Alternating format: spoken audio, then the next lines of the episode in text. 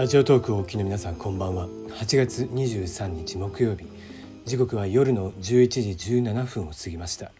テリーのよもやますぎる部屋です。いかがお過ごしでしょうか？テリーです。この番組は僕が個人的に気になっていることニュース話題などに対して好き勝手12分間一本勝負していこうという番組です。案内役はテリーでお届けをいたします。なおこの番組ではお便りや感想を募集しています。ツイッターで質問箱を用意しております。ぜひ送ってください。ナナミュージックのリクエスト普通歌もお待ちしています。はいえー、低い目のトーンで始めてみました。特に意味はないです。えーとあまあなまあ意味ないね、うん、ただただやってみたって感じでしたが。はい。えーとイギリスの方でですねあの子犬とか子猫の販売が禁止になったそうです。まあ生後6ヶ月未満っていうことなんですけどもね。これなぜかっていうことで、まあ、悪徳業者の排除っていうことが目的だそうです。えー、イギリスではですね、こう、まあ、環境の悪い、えー、ところでのペット用の犬猫の繁殖をさせる、えー、パピーファームと呼ばれるものに対して強く批判が集まっていると。えー、まあ、悪質業者ですね。えー、それを排除していこうという動きらしいです。まあ、どうしても子犬とか子猫とかっていうのが、まあ、非常に人気が高くてしばしば高額で販売されていると。えー、ところがところが、まあ、幼少期やっぱりちっちゃい時にですね、えー、母親母犬であったり母猫であったりと引き離すことで健康面の問題が生じていたり、まあ、ミルクとかですね、うん、社会性を変えたりとか、まあ、しつけがうまくできないとか。えー、さらにさらに、まあそのえー、パピーファーム自体の狭いゲージの中で犬猫に次々と出産をさせているとで数週間以内に売りさばくっていうような、えーまあ、劣悪な環境、まあ、保険、えーとね、保育の状況も良くないでしょうからね。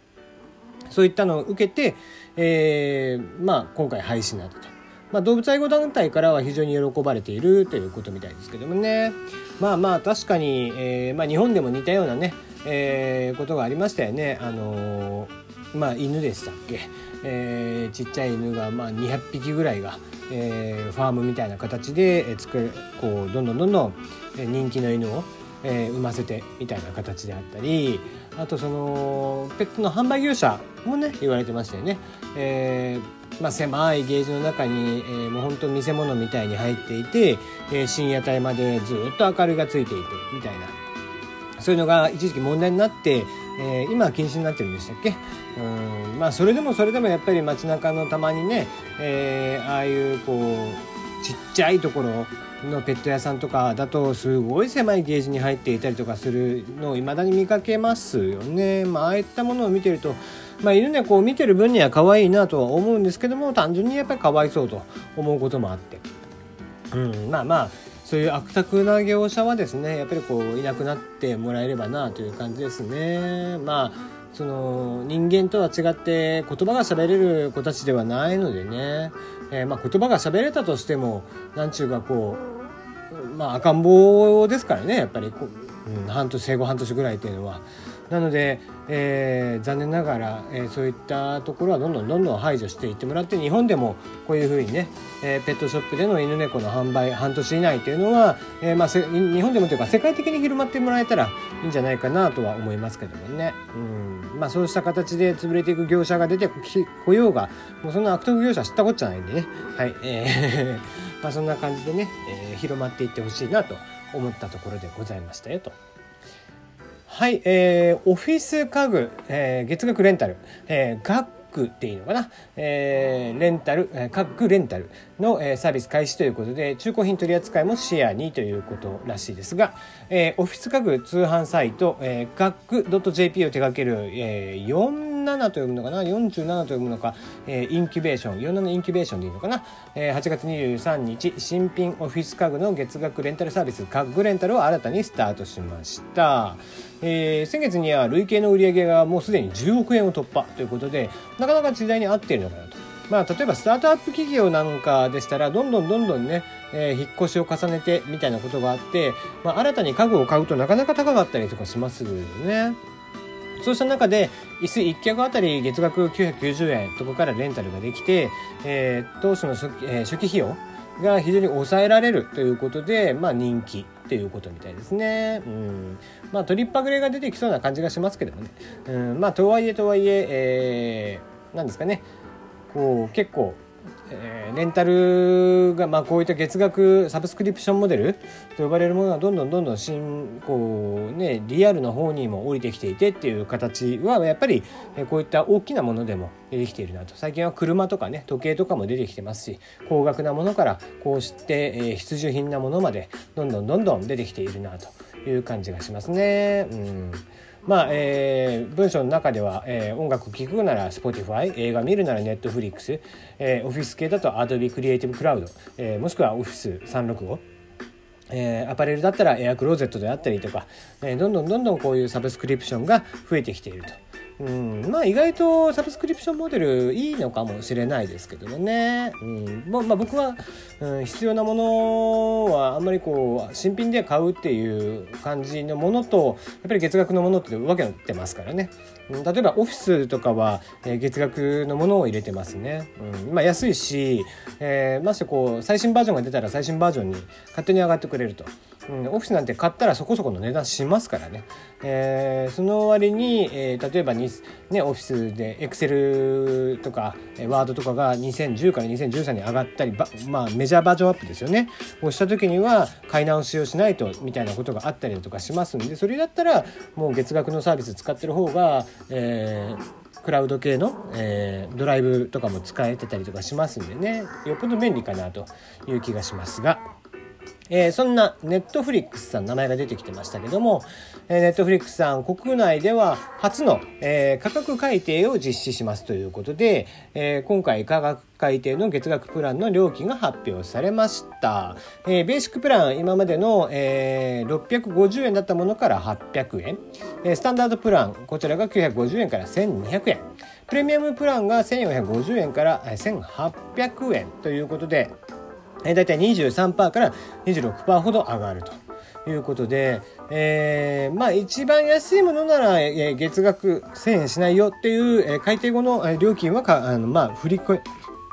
触れ込みですねそういったのは変わんないですけどもまあとはいええー、ねご家族で見るとかもしくは大画面で見たいとかって言ったらやっぱり、えー、一番プレミアムプランで見ておかないとみたいなところがありますからね。うん、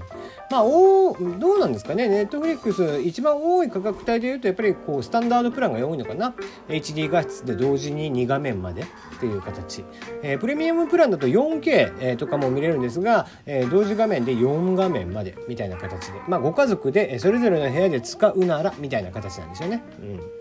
えー、現在すでにサービスを受けている加入者に対してはそれぞれの請求日に次回請求からの値上げ告知がされているそうですということでまあ結構話題に今日なっていたなという印象ですね。まあ、ネトフリさんもね、えー、いろいろと、えー、非常にこう番組は多い中うんまあ重宝はされているんですけども、まあ、値段が上がるっていうのはね海外ではよくあることですけどもなかなか、えー、日本的には日本の国内的にはあんまり好ましいニュースではなかったのかもしれないですね。はい、えー、E プラスチケット転売目的の悪質なボットを撃退ということで、えー、E プラスチケット販売サイトですね、えー、こちらが、えー、赤米さんのですね、えー、システムを使うことによって、まあ、不正なログインであったり買い占めをしようとするボット、えー、そちらのですね行動を検知制御する、えー、ボットマネジメント製品を、えー、採用したところ、えーまあ、ほぼほぼブロックできちゃったと、えー、9割ぐらいがブロックできたと。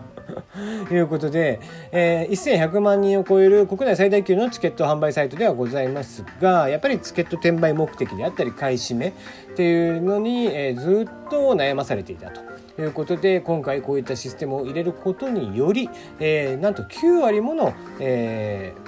アクセスをブロックすることができたということでこれは一般のお客さんにとっては非常にいいニュースなんじゃないかなと思いますね。はい。えー、ゲオさん行きましょうか。えー、ゲオ、ゲームの即金、即金買取、えー、買取アプリですね。ゲオすぐを開始。査定から現金化まで最短が24時間ということで、えー、査定から最短24時間でゲームソフトゲーム機本体を、えー、現金化できる即、えー、即金買取アプリゲオスグをこちらが、えー、ゲオさんが8月27日に運営を開始いたします。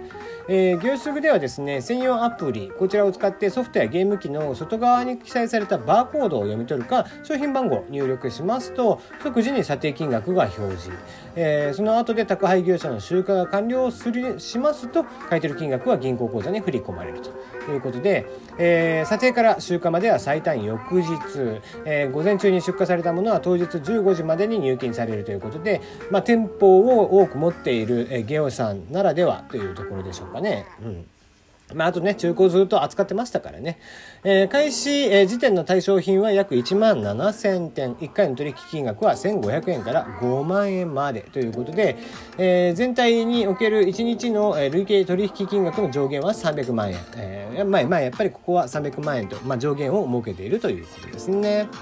えー、発送は無料、振り込みの手数料は250円負担。うん、まあどれぐらいの査定金額になるかということですけどもね、うん、まあまあゲームはね数多いし持ってる人はすげえ持ってるでしょうしこれは案外重宝されるのかもしれないですね。うんまあ、ゲーム卒業しようとかっていうきっかけにもなるかもしれないですね。うん、最後いきましょう。OK Google お化け屋敷に連れてってと、えー、Google アシスタントを活用したお化け屋敷。こちらが表参道に登場します、えー、お化け屋敷とはいうものの Google ジャパンブログで、えー、公開されている写真。とても驚々しくなくてポップなデザインになっていますと、えーまあ、中はどうなってるかということなんですけど一応お化け屋敷なんですかね、えー、Google のお化けがですね会期であったり会場までの道順待ち時間などを話しかけてくれるということなんですが残念ながら私、えー、お化け非常に苦手でですねあのー